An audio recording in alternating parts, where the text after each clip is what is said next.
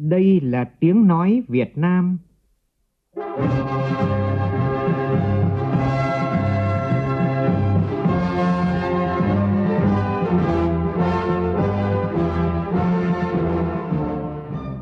là tiếng nói Việt Nam, phát thanh từ Hà Nội, thủ đô nước Cộng hòa xã hội chủ nghĩa Việt Nam.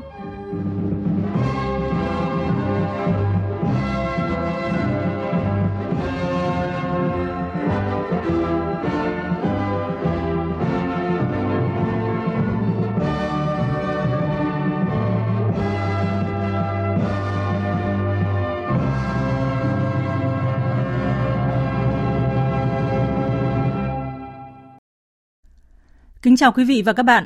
Mời quý vị và các bạn nghe chương trình Thời sự sáng của Đài Tiếng Nói Việt Nam. Hôm nay thứ Bảy ngày 22 tháng 10 năm 2022, tức ngày 27 tháng 9 năm nhâm dần, chương trình có những nội dung đáng chú ý sau đây.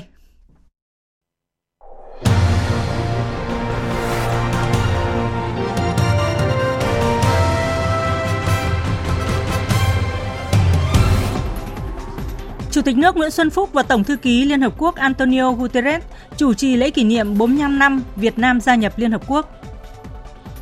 Chính phủ đề nghị Quốc hội cho thành phố Hồ Chí Minh thí điểm chính sách đặc thù đến hết năm 2023 do quá trình thực hiện 5 năm qua còn nhiều vướng mắc.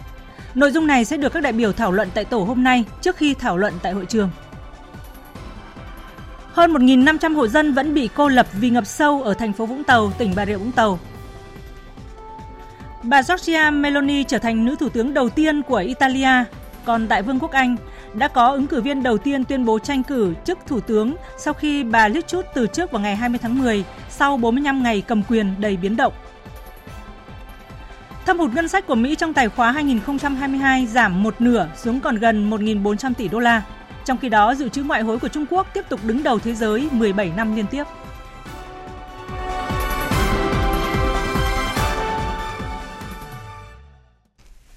Bây giờ là nội dung chi tiết. Sau thành công tốt đẹp của cuộc hội đàm giữa Chủ tịch nước Nguyễn Xuân Phúc và Tổng thư ký Liên Hợp Quốc Antonio Guterres, tối qua tại Trung tâm Hội nghị Quốc tế Hà Nội, hai nhà lãnh đạo chủ trì lễ kỷ niệm 45 năm ngày Việt Nam gia nhập Liên Hợp Quốc 20 tháng 9 năm 1977. Phản ánh của phóng viên Vũ Dũng. Trong bài phát biểu, Chủ tịch nước Nguyễn Xuân Phúc khẳng định việc trở thành thành viên thứ 149 của Liên Hợp Quốc vào ngày 20 tháng 9 năm 1977 là khởi đầu chặng đường lịch sử mới trong xây dựng và bảo vệ Tổ quốc Việt Nam. Vươn lên trở thành quốc gia đang phát triển, có nền kinh tế năng động, đạt mức thu nhập trung bình với chỉ số phát triển con người ở mức cao. Việt Nam là thành viên của nhiều tổ chức quốc tế, chủ động hội nhập, tham gia Tổ chức Thương mại Thế giới, tham gia 17 hiệp định thương mại tự do và là một phần quan trọng trong chuỗi cung ứng toàn cầu. Việt Nam đang tiên phong trong các nỗ lực cải tổ hệ thống phát triển Liên Hợp Quốc. Các chiến sĩ quân đội Công an Nhân dân Việt Nam đã có mặt tại các phái bộ của Liên Hợp Quốc tại Nam Sudan, Cộng hòa Trung Phi và vùng ABA. Việt Nam vừa vinh dự được bầu vào Hội đồng Nhân quyền nhiệm kỳ 2023-2025. Việt Nam đang nỗ lực chuyển đổi năng lượng, chuyển đổi xanh và hướng tới giảm phát thải bằng không vào năm 2050. Chủ tịch nước Nguyễn Xuân Phúc nhấn mạnh. Hợp tác với Liên Hợp Quốc luôn giữ vị trí quan trọng trong đường lối đối ngoại độc lập, tự chủ, đa phương hóa, đa dạng hóa quan hệ hội nhập quốc tế toàn diện, sâu rộng và có hiệu quả của Việt Nam. Chúng tôi sẽ phấn đấu thực hiện hiệu quả những hoạt động hợp tác với Liên Hợp Quốc, đóng góp xử lý các thách thức toàn cầu, phấn đấu vì hòa bình, hợp tác, phát triển trên thế giới. Nhìn vào thành công hiện tại để hướng về tương lai, Tổng thư ký Liên Hợp Quốc mong muốn Liên Hợp Quốc và Việt Nam tiếp tục thúc đẩy hợp tác, cùng tiếp tục viết nên chương mới trong câu chuyện phát triển thành công của Việt Nam. Việt Nam đã đi được một chặng đường dài, nhưng hành trình phát triển của Việt Nam vẫn còn tiếp diễn. Một lần nữa, Việt Nam đã đứng trước cơ hội trở thành nơi tiên phong cho những giá trị mới, để chúng ta có thể gìn giữ một tương lai an toàn trước tác động của biến đổi khí hậu, để chúng ta không bỏ lại ai phía sau, để các bạn có thể chuyển đổi nền kinh tế của mình và thay đổi thế giới. Liên Hợp Quốc tự hào khi được là đối tác của Việt Nam từng bước trên chặng đường này. Tien lên cùng tien lên. Chúng ta sẽ cùng đi lên, đúng như lời cổ vũ trong bản quốc ca Việt Nam. Tổng thư ký Liên Hợp Quốc cũng chúc mừng Việt Nam vừa được bầu vào Hội đồng Nhân quyền Liên Hợp Quốc và cho biết thông qua quan hệ đối tác về chuyển đổi năng lượng công bằng, Việt Nam đang trở thành hình mẫu phát triển mới để cả thế giới tham khảo. Tổng thư ký Antonio Guterres sẽ tham gia cùng thúc đẩy các đối tác đầu tư, hỗ trợ kỹ thuật và tài chính một cách nhanh chóng và với nhiều mức ưu đãi đối với Việt Nam. Theo chương trình thì hôm nay Quốc hội sẽ thảo luận ở tổ và tại hội trường về kết quả thực hiện kế hoạch phát triển kinh tế xã hội và tình hình thực hiện ngân sách nhà nước năm nay. Phóng viên Minh Hường thông tin. Các đại biểu sẽ thảo luận ở tổ về kết quả thực hiện kế hoạch phát triển kinh tế xã hội năm 2022, dự kiến kế hoạch phát triển kinh tế xã hội năm 2023, thảo luận về tình hình thực hiện ngân sách nhà nước năm 2022, dự toán ngân sách nhà nước, kế hoạch đầu tư công vốn ngân sách nhà nước, phương án phân bổ ngân sách trung ương năm 2023, trong đó có kế hoạch tài chính ngân sách nhà nước 3 năm, từ năm 2023 đến năm 2025, tình hình thực hiện kế hoạch tài chính năm 2022, dự kiến kế hoạch tài chính năm 2023 của các quỹ tài chính nhà nước ngoài ngân sách do Trung ương quản lý, thảo luận về việc tổng kết thực hiện nghị quyết số 54 năm 2017 Quốc hội khóa 14 về cơ chế chính sách đặc thù phát triển thành phố Hồ Chí Minh. Trong chương trình, Quốc hội sẽ nghe tờ trình và báo cáo thẩm tra về dự án luật hợp tác xã sửa đổi, nghe báo cáo giải trình tiếp thu, chỉnh lý dự thảo luật thực hiện dân chủ ở cơ sở và thảo luận ở hội trường về một số nội dung còn ý kiến khác nhau của dự án luật này. Chính phủ vừa đề nghị Quốc hội cho thành phố Hồ Chí Minh thí điểm chính sách đặc thù đến hết năm 2023 tới đây, do quá trình thực hiện 5 năm qua còn nhiều vướng mắc. Bộ trưởng Tài chính Hồ Đức Phước thừa ủy quyền chính phủ giải thích Nghị quyết 54 đã tạo điều kiện tăng tính tự chủ, tự chịu trách nhiệm, tháo gỡ những khó khăn cho thành phố Hồ Chí Minh phát triển. Nhưng thực tế triển khai, cơ chế đặc thù chậm so với kế hoạch. Trong gần 5 năm thực hiện, năm đầu tiên thành phố dành thời gian xây dựng kế hoạch, công tác chuẩn bị triển khai. Sau đó, thành phố Hồ Chí Minh lại bị ảnh hưởng nặng nề bởi dịch Covid-19 trong 2 năm, nên không có nhiều thời gian để phát huy toàn diện các cơ chế chính sách của nghị quyết này.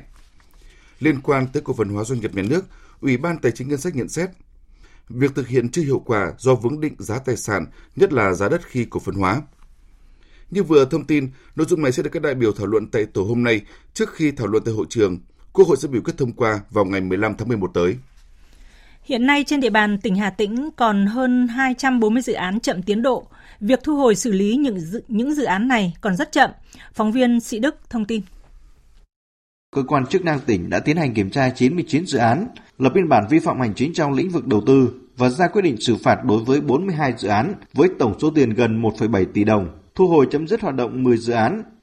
Ông Võ Hữu Hào, Phó Giám đốc Sở Kế hoạch Đầu tư tỉnh Hà Tĩnh cho biết, tiến độ xử lý các dự án này chưa đáp ứng được yêu cầu. Một số dự án chậm tiến độ nhưng chưa được xử lý kịp thời. Hiện nay cử tri và nhân dân quan tâm đó là đất treo, chế y rồi là cấu giờ rồi không minh bạch. Chúng tôi đã kiểm tra xử phạt đối chiếu với các cái quy định pháp làm nghiêm túc kiên quyết thu hồi theo đúng quy định quan điểm là dành những miếng đất có lợi thế đưa ra đấu giá kéo hụt những nhà đầu tư có năng lực tạo công an việc làm cho địa bàn hay là tạo ra cái bộ mặt mới theo đánh giá của Bộ Nội vụ, trong năm qua, Đắk Lắk nằm trong số 4 địa phương có chỉ số hài lòng của người dân, tổ chức đối với sự phục vụ của cơ quan hành chính nhà nước thấp nhất cả nước. Các nhà quản lý và chuyên gia đã đóng góp một số ý kiến để Đắk Lắk cải thiện vấn đề này. Phóng viên Hương Lý thường trú tại Tây Nguyên thông tin. Ông Phạm Minh Hùng, vụ trưởng vụ cải cách hành chính Bộ Nội vụ cho rằng để nâng cao sự hài lòng của người dân tổ chức, Đắk Lắk cần quan tâm phát triển đội ngũ công chức đảm bảo năng lực chuyên môn, có đạo đức nghề nghiệp, văn hóa công vụ của một nền hành chính chuyên nghiệp hiện đại. Một cái bộ máy phải có tính chuyên nghiệp cao để làm sao mà với chính quyền với người dân nó thân thiện hơn, gần gũi hơn và khi có xảy ra cái gì mặc dù có thể là trục trặc đấy nhưng mà người dân dễ thông cảm với chính quyền hơn. Một trong những giải pháp như thế cũng là tạo ra cái sự niềm tin trong người dân cũng như là sẽ có cơ hội thì người ta sẽ bày tỏ cái sự hài lòng của mình với chính quyền nó sẽ tốt hơn. Theo ông Nguyễn Duy Thụy, Viện trưởng Viện Khoa học Xã hội vùng Tây Nguyên, để xây dựng nền hành chính phục vụ cần có người dân đồng hành cùng chính quyền. Cần phải có cái sự hợp tác cũng như là sự phối hợp của người thụ hưởng cái cái của, của cải cách hành chính này và không còn cách nào khác chúng ta tuyên truyền phổ biến về cái liên quan và khi họ biết được rồi thì giảm thiểu được tất cả các cái thủ tục mà do về cái nhận thức của người dân. Thưa quý vị và các bạn, thời gian qua, công tác chăm lo hộ nghèo, hộ có hoàn cảnh khó khăn tại tỉnh Sóc Trăng đạt nhiều kết quả khả quan, đặc biệt là việc hỗ trợ về nhà ở. Những căn nhà với tiêu chí ba cứng, nền cứng, khung tường cứng, mái cứng đã giúp nhiều gia đình an cư, yên tâm phát triển kinh tế, vươn lên ổn định đời sống. Phản ánh của phóng viên Thạch Hồng thường trú tại khu vực đồng bằng sông Cửu Long. Ông Sơn Che, ông nội của hai cháu sinh đôi 13 tuổi là Sơn Thị Yến Nhi và Sơn Thị Yến Ngân ở ấp An Trạch, xã An Hiệp, tâm sự. Trước đây, cha của hai cháu đi làm thuê ở Bình Dương, không may bị tai nạn qua đời. Còn mẹ bỏ đi để lại hai cháu cho ông bà chăm sóc. Không còn ba mẹ, nhà cũng đã cũ, xuống cấp, không có tiền để sửa chữa. Cái nhà trời mưa dột, ở dưới thì nước lên. Mà bây giờ đảng và nhà nước quan tâm tới cất được một căn nhà rất là đẹp, nâng nền rất là cao. Bây giờ nước không vô nữa và mấy đứa cháu nó ngủ rất là yên giấc. Đảng và nhà nước lo cho dân vậy là tôi rất là mừng. Còn bà Thạch Thị Út, năm nay đã 76 tuổi, ở ấp Dòng Chùa A, xã An Hiệp, cũng là hộ dân tộc Khmer thuộc diện hộ nghèo. Căn nhà trước kia của bà Út đã rất cũ, không còn đảm bảo an toàn. Khó khăn trong nhà, không có tiền làm được. Bây giờ được nhà nước hỗ trợ cho nhà. Tôi mừng dữ lắm, từng tuổi này già, cả đơn chiếc có mình ơn. Ở đi mò ốc, đi mần bánh bưng bán từ nhà, hai gáo đó đó đi bán. Trong năm 2021, huyện Châu Thành, tỉnh Sóc Trăng được giao chỉ tiêu xây dựng nhà ở cho hộ nghèo giai đoạn 1 là 130 căn. Kết quả, địa phương thực hiện được 145 căn. Còn trong năm 2022 này, huyện tiếp tục được giao chỉ tiêu xây dựng nhà ở cho hộ nghèo giai đoạn 2, số lượng 83 căn. Đến nay, huyện Châu Thành đã và đang thực hiện 99 căn hỗ trợ cho hộ nghèo với tổng kinh phí gần 2 tỷ đồng.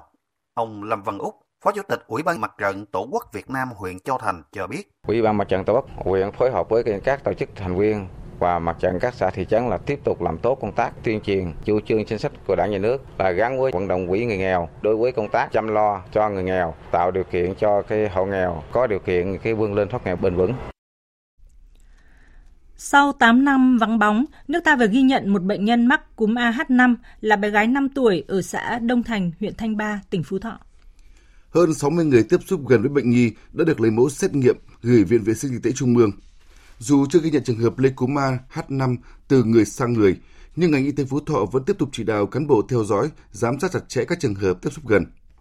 Để chủ động ngăn chặn các ổ dịch cúm gia cầm, Bộ Nông nghiệp và Phát triển Nông thôn vừa có công điện khẩn đề nghị Chủ tịch Ủy ban nhân dân các tỉnh thành phố trực thuộc trung ương chỉ đạo các sở ngành và chính quyền các cấp tập trung triển khai quyết liệt đồng bộ các giải pháp phòng chống dịch cúm A H5N1, cúm A H5N6, cúm A H5N8 và các chủng virus cúm gia cầm khác theo quy định của luật thú y. Sau hai ngày mưa lớn kéo dài, đến nay hơn 1.500 hộ dân ở phường 10, thành phố Vũng Tàu, tỉnh Bà Rịa Vũng Tàu vẫn bị cô lập vì ngập sâu. Cuộc sống sinh hoạt của người dân bị đảo lộn, nhiều phụ huynh phải cho con nghỉ học vì đi lại khó khăn. Trong khi đó, tại tỉnh Thừa Thiên Huế, chiều cường dâng cao cùng lúc các hồ thủy điện, thủy lợi xả lũ điều tiết nên gây ngập nhiều vùng trũng thấp. Ông Hoàng Hải Minh, Phó Chủ tịch Ủy ban dân tỉnh Thừa Thiên Huế cho biết. Tất cả các cái hồ mực nước nó đang lớn, mực nước ở Hạ Du thì cũng đang rút chậm. Do vậy chúng tôi cũng đang tập trung để có điều tiết nó phù hợp để các hồ thì cũng phải đảm bảo đủ à, dung tích để mà đón cái đợt mưa khoảng độ từ 200 300 ly. Phấn đấu cố gắng điều tiết phù hợp để bà con không bị lụt. Tối qua, Ủy ban Nhân dân tỉnh Sơn La tổ chức sự kiện du lịch Sắc màu Sơn La Tây Bắc lần thứ hai tại không gian sân nhà Bát Giác, vườn hoa tượng đài Lý Thái Tổ, phố đi bộ Hồ Hoàn Kiếm, thành phố Hà Nội. Với nhiều hoạt động phong phú đa dạng, chương trình đem đến cho người dân thủ đô và du khách thập phương những trải nghiệm thú vị về hình ảnh miền đất của con người Sơn La. Phóng viên Huyền Trang đưa tin. Đến với sự kiện du lịch sắc màu Sơn La Tây Bắc tại thủ đô Hà Nội năm nay, du khách được thưởng thức chương trình nghệ thuật đặc sắc Sắc màu Sơn La Tây Bắc, được trải nghiệm bản sắc văn hóa các dân tộc của tỉnh Sơn La thông qua các hoạt động như biểu diễn diễu hành đường phố, lễ hội, hoạt động văn hóa cộng đồng, trình diễn và tham gia các trò chơi dân gian truyền thống của dân tộc Thái, Mông, Giao, Khơ Mú, xem các nghệ nhân thao tác nghề truyền thống. Không gian du lịch sắc màu Sơn La Tây Bắc còn quy tụ 50 gian hàng, trưng bày các sản phẩm văn hóa, du lịch, ẩm thực, sản phẩm nông sản đặc trưng của các địa phương tỉnh Sơn La và các tỉnh Phú Thọ, Hà Giang, Lai Châu, Yên Bái, Hòa Bình, Hưng Yên. Trong khi đó, Ngày hội Văn hóa Thể thao và Du lịch Đồng bào Khmer Nam Bộ lần thứ 8 và lễ hội Ốc Âm Bóc Đua ghe ngò Sóc Trăng khu vực đồng bằng sông Cửu Long lần thứ 5 sẽ diễn ra trong 3 ngày từ mùng 6 đến mùng 8 tháng 11 tới. Phóng viên Thạch Hồng đưa tin. Ngày hội với sự tham gia của các nghệ nhân, nghệ sĩ, diễn viên, vận động viên quần chúng đồng bào Khmer 12 tỉnh, thành phố. Trong 3 ngày diễn ra ngày hội sẽ diễn ra các hoạt động văn hóa, hoạt động thể thao, trưng bày, quảng bá, xúc tiến du lịch, giới thiệu, quảng bá du lịch Sóc Trăng. Đến thời điểm này, giải đua ghe ngo, một trong những hoạt động chính của sự kiện, đã tiếp nhận 56 đội ghe đăng ký tham gia. Bà Trịnh Thị Thủy, Thứ trưởng Bộ Văn hóa Thể thao và Du lịch cho biết. Chúng tôi cũng coi đây là một dịp để các địa phương tham gia ngày hội để giới thiệu cái giá trị đặc sắc của địa phương mình và thông qua đó để thúc đẩy phát triển kinh tế xã hội ở trên địa bàn.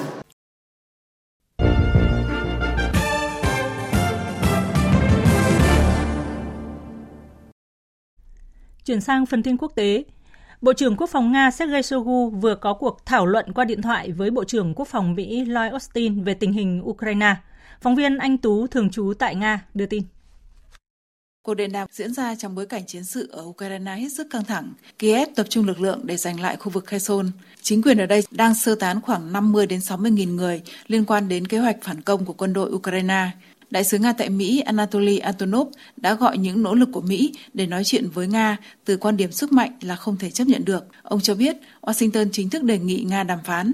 Điều kiện đầu tiên là dừng chiến dịch quân sự đặc biệt, hai là rút toàn bộ quân khỏi lãnh thổ Ukraine, tức là bao gồm Crimea, Lugansk, Donetsk, Zaporozhye và Kherson. Và thứ ba là bắt đầu suy nghĩ về việc Nga sẽ trả tiền bồi thường như thế nào. Theo ông, không thể đồng ý về bất cứ điều gì trên những cơ sở này.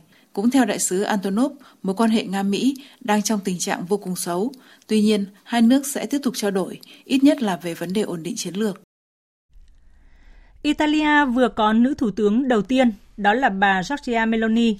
Theo dự kiến, bà Meloni sẽ tuyên bố nhậm sẽ tuyên thệ nhậm chức vào 10 giờ sáng nay theo giờ địa phương. Tổng thống Italia Mattarella đã trao nhiệm vụ thành lập chính phủ mới cho bà Giorgia Meloni, nhà lãnh đạo Đảng Trung tả anh em Italia. Quyết định được đưa ra sau khi Tổng thống tham vấn với các chính đảng trong Liên minh Trung hữu vốn đã giành thắng lợi cách biệt trong cuộc tổng tuyển cử hôm 25 tháng 9 vừa qua. Lãnh đạo Đảng Tiến lên Italia, cựu Thủ tướng Berlusconi tin tưởng nữ thủ tướng đầu tiên của quốc gia này có khả năng dẫn dắt đất nước theo hướng tăng trưởng. Ngay sau thông báo, bà Meloni đã nhận được lời chúc mừng từ Tổng thống Pháp, Thủ tướng Ba Lan và Thủ tướng Đức từ Hội đồng châu Âu. Còn tại Vương quốc Anh đã có ứng cử viên đầu tiên tuyên bố tranh cử chức Thủ tướng. Lãnh đạo Hạ viện Anh bà Penny Mordaunt vừa khởi động nỗ lực thay thế bà Liz Truss làm thủ tướng, trở thành nhà lập pháp đảng bảo thủ đầu tiên tuyên bố tham gia tranh cử. Thủ tướng Liz Truss đã từ chức hôm 20 tháng 10 sau 45 ngày cầm quyền đầy biến động do kế hoạch cắt giảm thuế mà chính phủ của bà công bố nhằm thúc đẩy phát triển kinh tế vấp phải phản ứng tiêu cực từ các thị trường. Đảng bảo thủ cầm quyền ở Anh sẽ bầu chọn lãnh đạo mới của đảng cũng là thủ tướng mới của Anh vào tuần tới.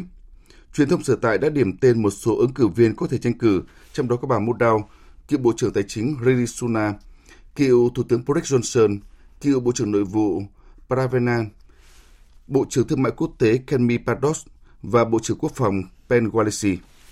Trong khi đó, Quốc hội Sri Lanka vừa thông qua sửa đổi hiến pháp nhằm giảm bớt quyền lực của Tổng thống, tăng cường các biện pháp chống tham nhũng và tìm lối thoát cho cuộc khủng hoảng tài chính tồi tệ nhất trong nhiều thập niên qua ở đất nước Nam Á này.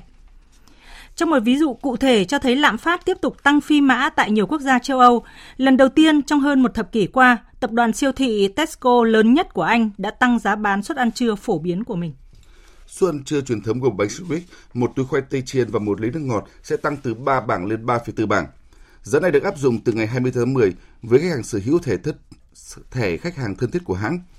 Hiện hơn 70% khách hàng của Tesco sử dụng thẻ này khi mua suất ăn trưa. Với những người không có thẻ, giá một suất ăn sẽ tăng từ 3,5 bảng lên 3,9 bảng. Hàng loạt suất ăn theo kiểu combo khác sẽ có giá trên 6 bảng nếu khách hàng mua riêng lẻ.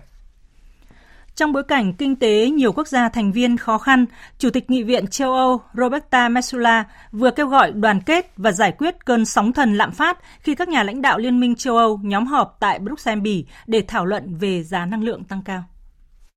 Liên minh châu Âu đang trải qua tỷ lệ lạm phát hai con số và lãi suất tăng nhanh chóng đang tạo ra một cơn sóng thần thực sự quét sạch tiền lương và ngân sách quốc gia, không còn thời gian cho những bước đi nhỏ. Điều chúng ta cần bây giờ là những bước đi nhảy vọt. Chúng ta có thể kiểm soát các hóa đơn, chúng ta có thể giảm bớt tác động xã hội và kinh tế của cuộc khủng hoảng. Chúng ta có thể hạ giá năng lượng cao ngất trời, nhưng chúng ta chỉ có thể kiểm soát nó nếu phối hợp hành động. 27 thành viên Liên minh châu Âu dự kiến sẽ đồng ý về giá chuẩn khí đốt tự nhiên hóa lỏng và mua chung khí đốt.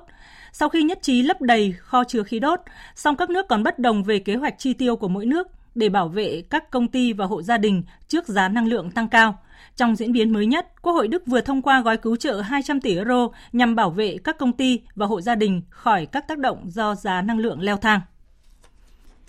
Thâm hụt ngân sách của Mỹ trong tài khóa 2022 kết thúc vào ngày 30 tháng 9 vừa qua đã giảm một nửa xuống còn gần 1.400 tỷ đô la nhờ sự phục hồi của nền kinh tế sau đại dịch COVID-19 và khi các chương trình hỗ trợ kết thúc. Bộ Tài chính Mỹ và Văn phòng Ngân sách Nhà Trắng đánh giá đây là mức giảm thâm hụt ngân sách lớn nhất trong một năm. Kết quả này có được nhờ những dấu hiệu khởi sắc trên thị trường việc làm, tạo đà cho khoản thu từ thuế cá nhân và doanh nghiệp trong tài khoá năm nay tăng 21% so với năm ngoái, lên mức 850 tỷ đô la. Chi tiêu công của Mỹ trong tài khóa 2022 cũng giảm 550 tỷ đô la, tương đương 8% xuống còn gần 6.300 tỷ đô la, một phần do giảm chi tiêu cho các chương trình hỗ trợ người dân và doanh nghiệp vượt qua khó khăn của dịch COVID-19. Dự trữ ngoại hối của Trung Quốc tiếp tục đứng đầu thế giới trong 17 năm liên tiếp, phóng viên Bích Thuận thường trú tại Trung Quốc thông tin. Ông Phan Công Thắng, Phó Thống đốc Ngân hàng Nhân dân Trung Quốc cho biết, ngành ngân hàng nước này hiện đứng đầu thế giới về tổng tài sản, đứng thứ hai về quy mô cổ phiếu, trái phiếu và bảo hiểm. Riêng dự trữ ngoại hối đã đứng đầu thế giới trong 17 năm liên tiếp, đạt hơn 3.000 tỷ đô la Mỹ. Tỷ trọng đồng nội tệ của Trung Quốc trong rổ tiền tệ quyền rút vốn đặc biệt của Quỹ tiền tệ quốc tế IMF đang đứng thứ ba trên thế giới. Hơn 80 quốc gia và nền kinh tế trên toàn cầu đã đưa nhân dân tệ trở thành đồng tiền dự trữ của mình.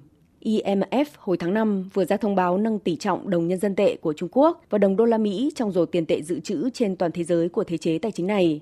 Hiện tỷ trọng của đồng nhân dân tệ đang đứng sau đồng đô la Mỹ và đồng euro. Phần tiếp theo của chương trình là những thông tin thể thao.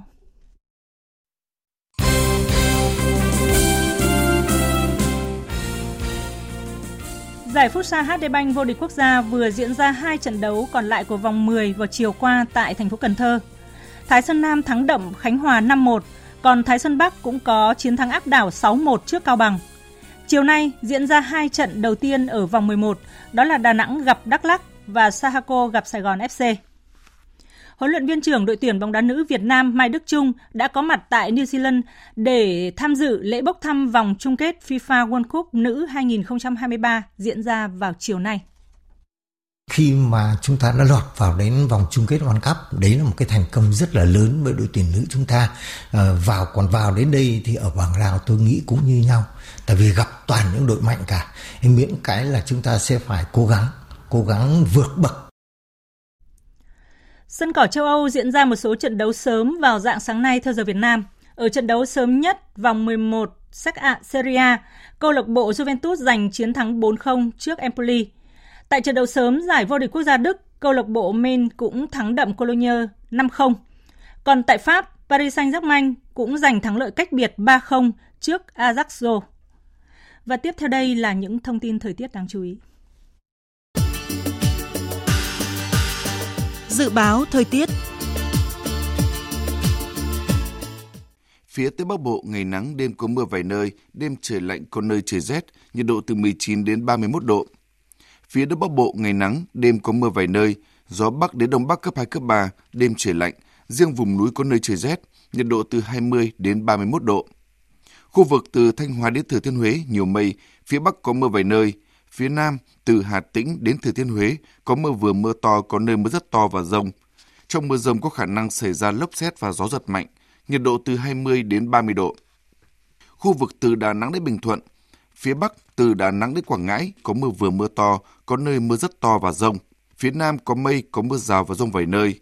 Trong mưa rông có khả năng xảy ra lốc xét và gió giật mạnh, nhiệt độ từ 22 đến 31 độ. Tây Nguyên ngày nắng, chiều tối và đêm có mưa rào và rông vài nơi. Trong mưa rông có khả năng xảy ra lốc xét và gió giật mạnh, nhiệt độ từ 18 đến 30 độ. Nam Bộ ngày nắng, chiều tối và đêm có mưa rào và rông vài nơi, nhiệt độ từ 23 đến 32 độ. Khu vực Hà Nội có mây, ngày nắng, đêm có mưa vài nơi. Gió Bắc đến Đông Bắc cấp 2, cấp 3, đêm trời lạnh, nhiệt độ từ 20 đến 31 độ. Dự báo thời tiết biển Bắc Vịnh Bắc Bộ và Nam Vịnh Bắc Bộ có mưa rào vài nơi, tầm nhìn xa trên 10 km, gió Đông Bắc cấp 3, cấp 4. Vùng biển từ Quảng Trị, Quảng Ngãi, vùng biển từ Bình Thuận đến Cà Mau có mưa rào và rải rác có rông. Trong mưa rông có khả năng xảy ra lốc xoáy và gió giật mạnh, tầm nhìn xa từ 4 đến 10 km, gió đông bắc từ cấp 3 đến cấp 5. Vùng biển từ Bình Định đến Ninh Thuận có mưa rào và rông rải rác, trong mưa rông có khả năng xảy ra lốc xoáy và gió giật mạnh, giảm xuống từ 4 đến 10 km trong mưa. Gió Bắc đến Đông Bắc cấp 4, cấp 5. Vùng biển từ Cà Mau đến Kiên Giang có mưa rào và rông rải rác, trong mưa rông có khả năng xảy ra lốc xoáy và gió giật mạnh, gió nhẹ. Khu vực Bắc Biển Đông có mưa rào và rông rải rác, trong mưa rông có khả năng xảy ra lốc xoáy. Phía Tây có gió Đông Bắc mạnh cấp 6, giật cấp 7, cấp 8, biển động. Phía Đông có gió mạnh cấp 6, cấp 7, giật cấp 9, biển động mạnh. Khu vực giữa Biển Đông có mưa rào và rông rải rác, trong mưa rông có khả năng xảy ra lốc xoáy và gió giật mạnh. Gió Đông Bắc đến Đông cấp 3, cấp 4. Khu vực Nam Biển Đông, khu vực quần đảo Trường Sa thuộc tỉnh Khánh Hòa và Vịnh Thái Lan có mưa rào và rông rải rác, trong mưa rông có khả năng xảy ra lốc xoáy và gió giật mạnh. Khu vực quần đảo Hoàng Sa thuộc thành phố Đà Nẵng có mưa rào và rông rải rác, trong mưa rông có khả năng xảy ra lốc xoáy và gió giật mạnh. Gió đông bắc mạnh cấp 6, giật cấp 7, cấp 8, biển động. Trước khi kết thúc chương trình thời sự sáng nay, chúng tôi tóm lược một số nội dung chính vừa phát.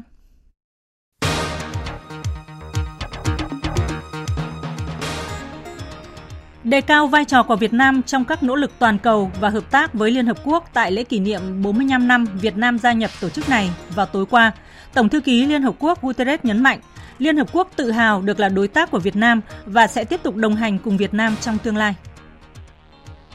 Chính phủ đề nghị Quốc hội cho thành phố Hồ Chí Minh thí điểm chính sách đặc thù đến hết năm 2023 do quá trình thực hiện 5 năm qua còn nhiều vướng mắc, Nội dung này sẽ được các đại biểu thảo luận tại tổ hôm nay trước khi thảo luận tại hội trường và biểu quyết thông qua vào ngày 15 tháng 11 tới.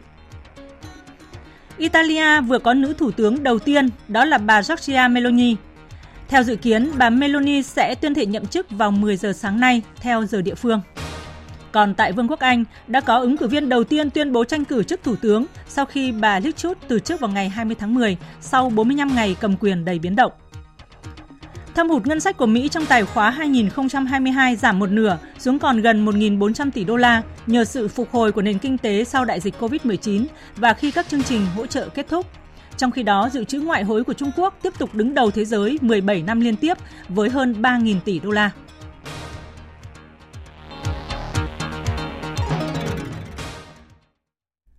Tới đây chúng tôi xin kết thúc chương trình thời sự sáng nay. Chương trình do các biên tập viên Hải quân và Hàng Nga thể thực hiện với sự tham gia của phát thanh viên Đoàn Hùng và kỹ thuật viên Đoàn Thanh.